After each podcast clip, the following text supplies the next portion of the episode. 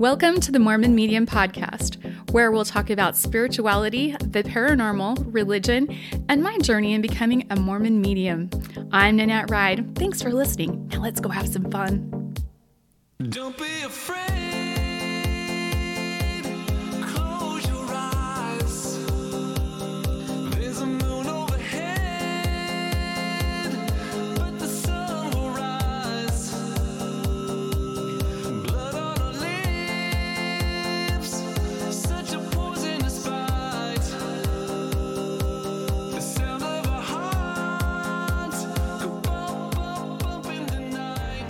Welcome to the Mormon Medium Podcast. We are your hosts, Nan and Brad. And Hello. today we're continuing our conversation with Brenda Griffith. She does sound baths and she is an expert healer. I'm just going to put that out there because she is. She is so knowledgeable and she's going to share some more of her knowledge with us. we will go ahead and join the episode as we left off. So, Brenda, I've got a question for you. You have some traditional training with herbal remedies, right? Didn't you take a, a pretty cool trip to go and, Oh, and train yeah. under a shaman? I did. When I was getting my master's degree, I was able to take some time off to go to Peru and uh, study in the Amazon jungle. And uh, the shaman there was very interesting. We were actually there to help build a medical facility that they were placing in the Amazon jungle. There were several people from all over the world coming, young people mainly coming in. We just happened to kind of latch onto that and kind of followed them in. But I remember this one particular village, and they were letting me go with the kids because I never could really go with the shaman. He was busy, he didn't have time for me. but as I was following the children, I was really surprised that they could tell me the scientific name and the common name of the plants. And they would say, Oh, don't touch that. It's not good right now. And I'm like, Well, why not? And they're like, Because there was a drought. And and I'm like, okay, what does that got to do to things? Well, when plants are without water or in a drought situation, they they will start to produce chemicals to save themselves and to ward off the insects and things like that. So poisons, which is where a lot of our chemotherapy comes from. So it was really interesting to to see these children and the knowledge that they had of their surroundings. And I thought, I wonder if I go home and ask my grandkids what's in our backyard if they could tell me. I doubt they could. I Okay, can't do dying that. to know. You said that about chemotherapy. Like what? What? Yeah, your your plants, in order to protect themselves, will produce poisons, and so sometimes will stress a plant to get the chemicals from that in order to create the chemotherapy and things that we have in order to help ward off cancer. So it's interesting. Like I said, I think that there can be a marriage between allopathic medicine and the medicine from eons of time, which is plant medicine or your other entities that, of healing. I think that there can. I think that alternative medicine, complementary medicine, is just that. It's complementary, and it is alternative. It, it's a, it's another choice, and and I'm all about choice. I think that you know we should be able to look at the path we want to use to heal ourselves, and that we should be able to do so freely, and that we should have the ability and the the resources available to us. And I think that when we get into healing, that sometimes one side will use fear in order to coerce Yeah. the other side. And I think that that's sad. And that's one of those frequencies that's really low is when we use the frequency of fear. So whenever I see I'm not going to pull any punches. Yeah. We saw a lot of that during COVID, right?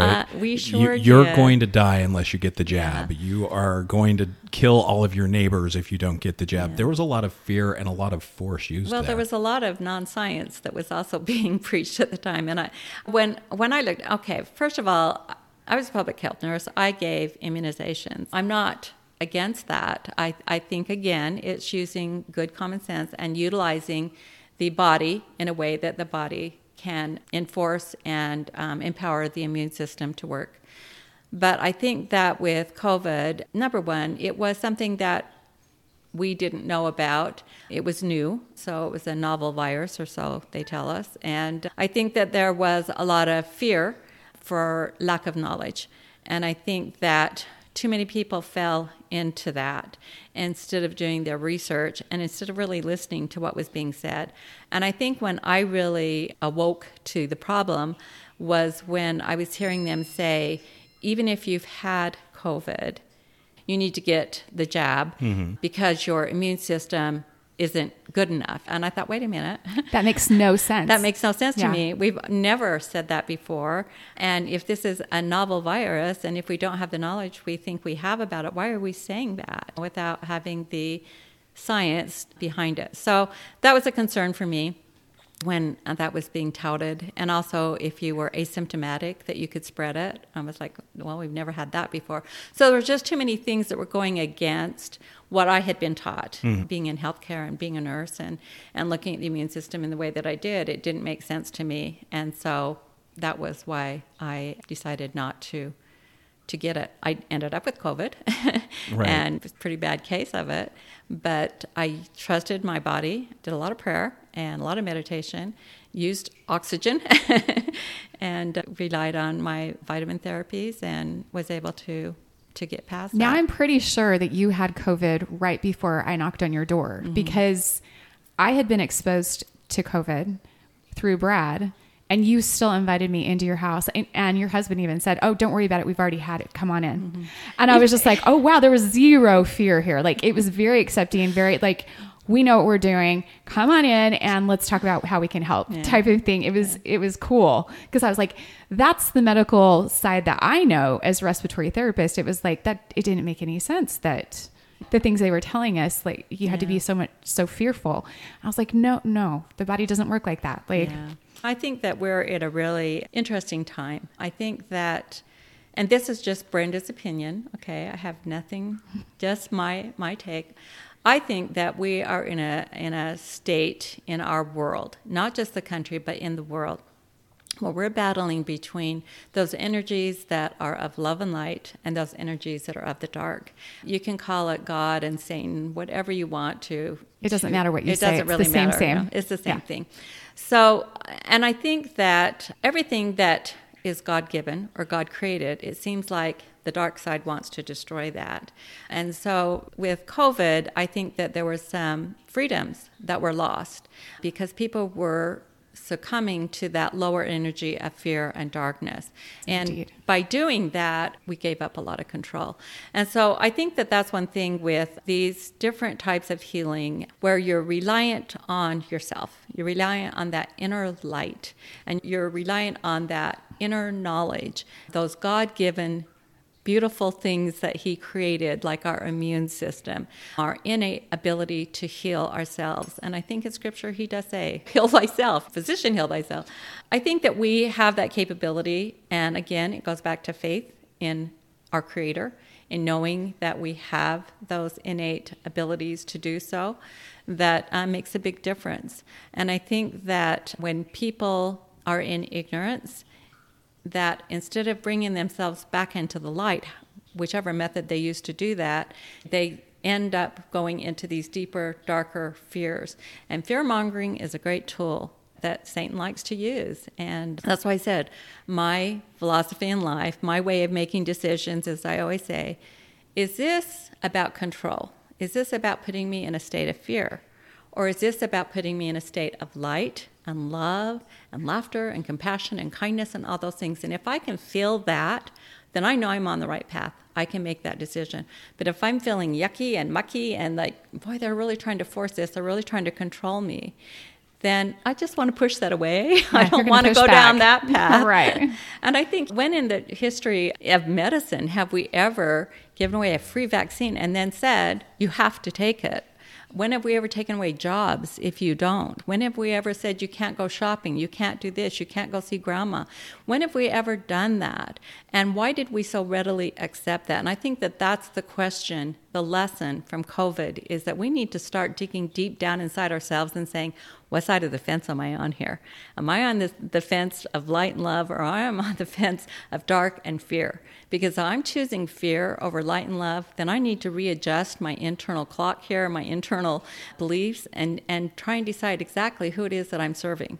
Because I think if we're serving love and light, then we're not going to go with the control and the fear mongering, because Right. that's not going to serve right. us. A hundred percent. It's so interesting because you don't know all the way what I do. I've kind of given you like a, an oversight of what I do, but you really don't know in depth.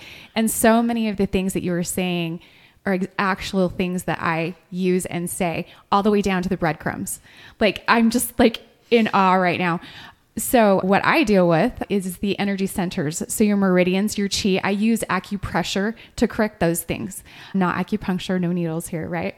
And I also work with the chakra systems. So you you deal with the same things with your sound baths and things like that. But in what I do, I deal with traumas, trapped emotions and trapped belief systems that are in those energy centers and I know how to move them out. I know how to get them out and to allow the person to be able to grab a hold of all of their emotions, light and dark, and be able to understand them and give themselves grace to release them because we're souls having a human experience, right? Right. And she's shaking her head, yes. And we're supposed to experience things in all perspectives and in all ways so that we can become the creators of our own lives and our mm-hmm. own destinies. And it's just so beautiful because I have seen, I have witnessed my own clients, and I'm not a doctor either. I don't prescribe, I don't diagnose, I don't do any of those things, but I move energy. And I have been able to stand in that sacred space of watching a body heal itself. I've had clients come in with extreme pain all over their body, and they come in with the faith knowing that I know how to move that out. And I do, and they leave with zero pain. Like I've had people come in with rheumatoid arthritis and all twisted up and extreme pain like they can't even walk on their bare feet and they leave with their body starting to heal they're starting that journey and then they'll text me a few days later i can walk barefooted in my in my yard for the first time mm-hmm. like it, it's just a sacred space to stand and watch the body be able to heal itself because it can i know i'm proof of that back years and years ago i had fibromyalgia i was on like t- nine different kinds of medication i was on depression medication i was on sleeping medication i literally couldn't walk very far That's And then that's go just on. that's It's- just it's Cooper sweat. adding his two cents. Oh, there you go. I love him. but I love that you're saying all of the same things and that sound can help with that, help with healing. I'm super curious to know what your sound baths are like. Like, where do you start and what kind of clients do you help? When I first started, a lot of the clients that I was seeing actually were post chemotherapy patients, and they were dealing with depression, fear is it going to come back, that kind of a thing, Yeah. and trusting that they truly were healed. And then also people that were dealing with anxiety, with uh, COVID and everything that's going on in the world. I think a lot of people are very anxious. I know I have my moments. so Don't we all? yeah. So those were the clients that I was dealing with. I remember when I was first starting, and my grandson decided he wanted one, and he's he's such a cutie. But he he knew he had an appointment with me, and it was when I you always use your family members when you start anything, right? Yeah. they're, they're your guinea pigs. So he said, "I'll come right after work," and so he picked up his younger sister, and they came. And he said, "Grandma, I almost didn't come because I was so tired." from work and I just thought I can't go and but he came and he didn't tell me that in the very beginning so he came I went through the the little sound therapy and picked up that he really liked the really higher frequency the higher noises higher notes which is unusual for a man to like but he did and so when I was done because he kind of fell asleep and most of them do but when he was done he woke up and he said Oh my gosh, I feel so much energy right now. He said, I cannot believe. He said, I feel like I could go out and play a game or something. He said. I have all this so energy. cool. So, which bowl did you use for him? this is the crown chakra. But it's these noises like these. These are what we would call the ambient.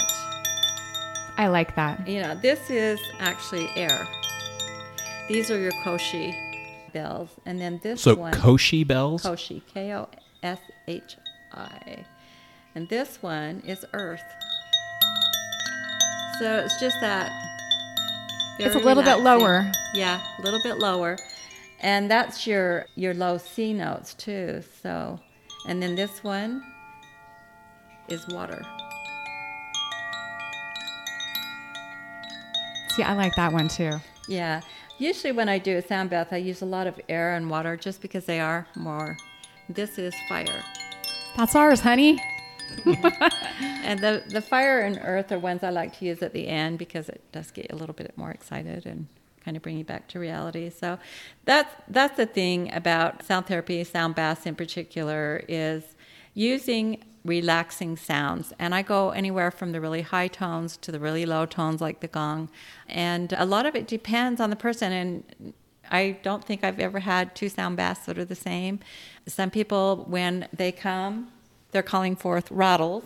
And so I use a lot of rattles with them. It's interesting because the indigenous people, especially when I was in Peru and talking to the shaman there, he said, generally in all your indigenous tribes, they use the rattle, they use the singing voice or flute, and they use the drum. And he said the reason that they do is because those are the sounds that the fetus hears inside the mother. So this would represent the, the lungs so that you can hear that sound of, of the lungs. And then the flute or the singing voice is the mother's voice, and the drum is the heartbeat.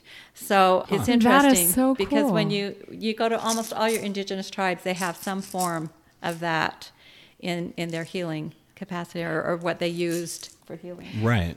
We actually used to go to a sweat lodge out in Vernal. We have a friend that's a Ute chief, and he would hold these sweats on Sundays. And it was so cool because they would bring the drums in and they would sing, mm-hmm. and the drums would just go through your heart. You could feel it go through your whole body. But sitting in pure darkness like that, you see stuff. Mm-hmm. Like things happen. And it's just, it's still such a sacred place because you're just so in touch with your soul. It's just amazing. I, I love this stuff. Oh, well, you you get really. That's one thing about darkness. We always talk about darkness in a negative, and yet it's the darkness that allows us to see the light, right? Yes. So there, there's healing properties in darkness too. Of sitting in a dark room, I went through an experiential training where we got to sit in total darkness and boy does it feel cool when you're in darkness. And to be able to go inside of yourself. I was fortunate to go through two ceremonies. One was an ayahuasca ceremony and the other was the san pedro plant. And it was in- interesting to, to see the difference between the two. With ayahuasca it's all about the ethereal or spiritual. That's the vision that you supposedly get from an ayahuasca ceremony. Whereas San Pedro is all about going inside of yourself. And so when I went through the San Pedro ceremony, it was really interesting to me because I all of a sudden it was like this little teeny man and he was dressed in like those things you would see for a guide in the jungle, the what are they called? The fatigues and stuff. Anyway, oh, he- Okay, yeah, yeah. he had the little balloon pants and the little hat and and I'm thinking, okay, where did you come from? And he says, we're going on a journey. And he started at the top of my head and he walked down these stairs. Okay, so We for some reason, I'm just seeing an image of Jack Black from Jumanji. kind of like that. But we went all throughout my body, and he was pointing out things in the body that I needed to pay attention to. And it was just an interesting ceremony having had the ayahuasca to compare with because San Pedro is all about going inside and finding out what's going on. Um, there was one man ah, who shared his ayahuasca experience, and it was long before I ever thought of doing that, and I still can't believe I did it. But he said that one of the things about ayahuasca is it really cleans you out. Both ways. Both know, ends. Both Yeah. ends. I did not experience that, but but everyone that was You didn't did. purge? Nope. Not at all. Interesting. I did not. And I'll, it's because I decided to succumb to the plant. I didn't fight it because I was feeling extremely nauseated and thought that I would. But then it was like, Brenda, stop fighting this. You came here to experience this, so you get to experience it. And so I Wow. did, and did not have. But boy, did I have a vision. But that's personal. So. But anyway, this person shared, and he said that he, he got up and he's just throwing up. But he, as he's looking at the earth, he's seeing these plants, and all of a sudden they're talking to him and telling him, "Don't throw up on us, don't do this." and so he's frantically looking for a place that he can do that because they're all talking to him, saying, "No, not here, not here."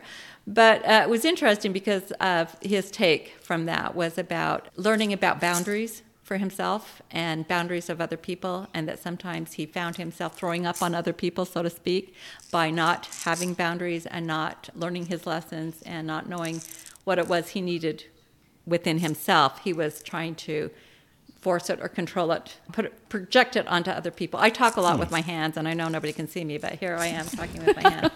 So I think that there's lessons to learn, no matter whether you choose to, to do it with ayahuasca or San Pedro, or if you just choose to do it in quiet meditation, which is probably easier to do. But one of the things that I was reading in all these books I read, it was Dr. John Beaulieu. He said that if you go into a deep enough meditation where you're quiet and you listen, you can actually hear your nervous system. It speaks to you, and it's a very high pitched tone that you hear in the top of your head.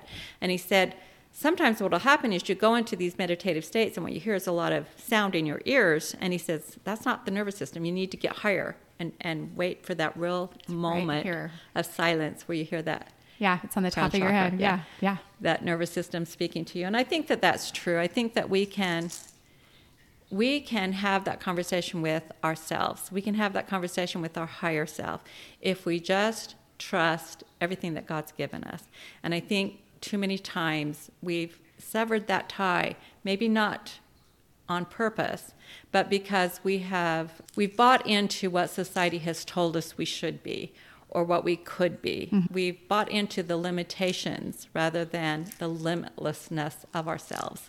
And i think that that's when we get into a state of dis-ease is because we're no longer at ease with who we are. Mm-hmm. We've forgot to listen to that higher voice that that higher realm that is constantly talking to us, sometimes in a very quiet voice, sometimes they scream at us. It just depends on where we are. But I think that it's trusting ourselves, really. That's, to me, the purpose of life is to learn. And when we can get to that point where we learn and trust who we are and know where we came from, when we can answer those questions within ourselves, then we have that inner peace, we have that hmm. inner joy. And sometimes it's fleeting, and sometimes it stays for a lot longer. It just depends. And I think right now, people say to me all the time, Brenda, what can I do now? Everything's turned upside down. And I'm like, well, maybe it's turned upside down for a reason. Maybe we all needed to be shook upside down. But I think that the best thing that we can do at this point is number one, have our voice heard. But number two, we need to go within ourselves and choose. Choose ye this day whom ye shall serve. Are we going to serve that light and love, that higher frequency? Or are we going to serve that darkness?